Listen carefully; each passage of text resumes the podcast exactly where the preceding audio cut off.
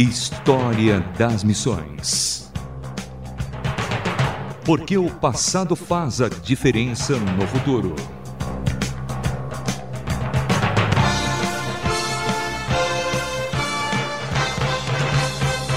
Olá, sou Samuel Matos e no História das Missões de hoje conheceremos a MAF, Mission Aviation Fellowship.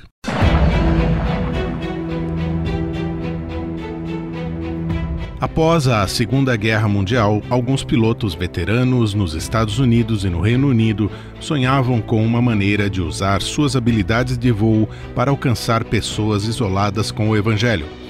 Eles então fundaram a MAF, Mission Aviation Fellowship. Após alguns anos depois, Desde então, homens e mulheres têm sido usados na aviação e na tecnologia para compartilhar o amor de Cristo nos lugares mais remotos do mundo.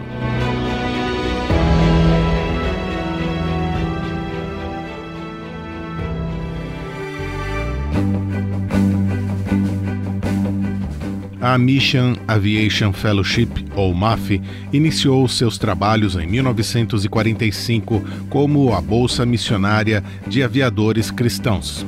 Veteranos aviadores da Segunda Guerra Mundial se colocaram à disposição para pilotar aeronaves com o objetivo de cooperar com as agências missionárias visando a propagação das boas novas.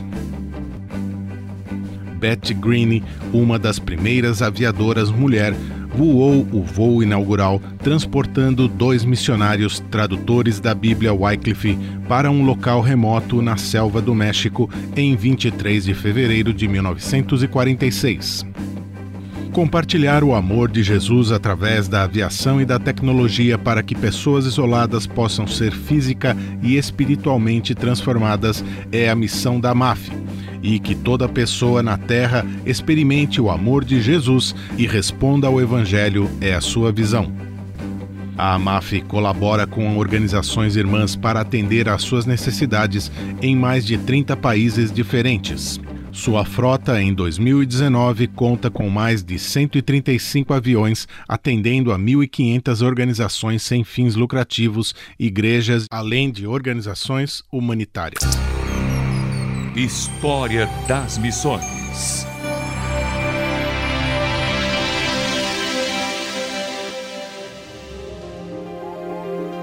A AMAF chamou atenção mundial quando, em 1956, o piloto Net Sente e outros quatro missionários foram mortos em uma praia no Equador, tentando evangelizar os Huarorani, pessoas da floresta tropical do leste do Equador. Os membros da família dos mortos retornaram ao Equador e ministraram à tribo, e alguns dos homens que mataram os missionários acabaram aceitando as boas novas. A história, que foi publicada na revista Life, dentre outras, tornou-se um filme em 2005 que recebeu o nome de End of the Spear e, em português, Terra Selvagem.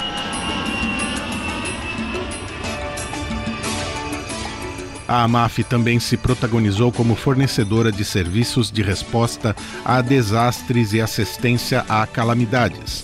Após o terremoto e tsunami no Oceano Índico em 2004, a AMAF forneceu apoio aéreo e de comunicações em Sumatra e às agências humanitárias que responderam à crise.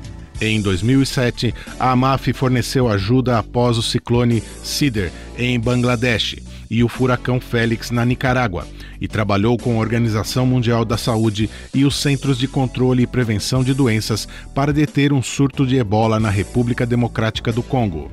Em 2008, as aeronaves do MAF evacuaram missionários e trabalhadores estrangeiros do Tchad após a violenta crise social ali.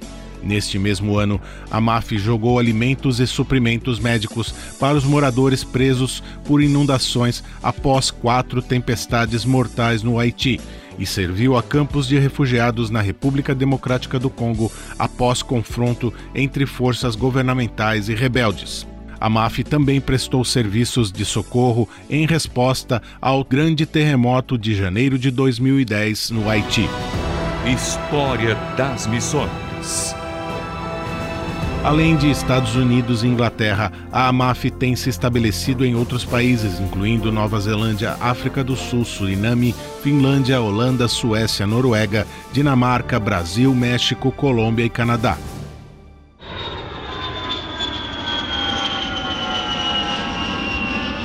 Conhecemos hoje a MAF, Mission Aviation Fellowship no próximo episódio do História das Missões, conheceremos mais uma organização ou missionário que viveu intensamente o trabalho missionário em alguma parte de nosso planeta.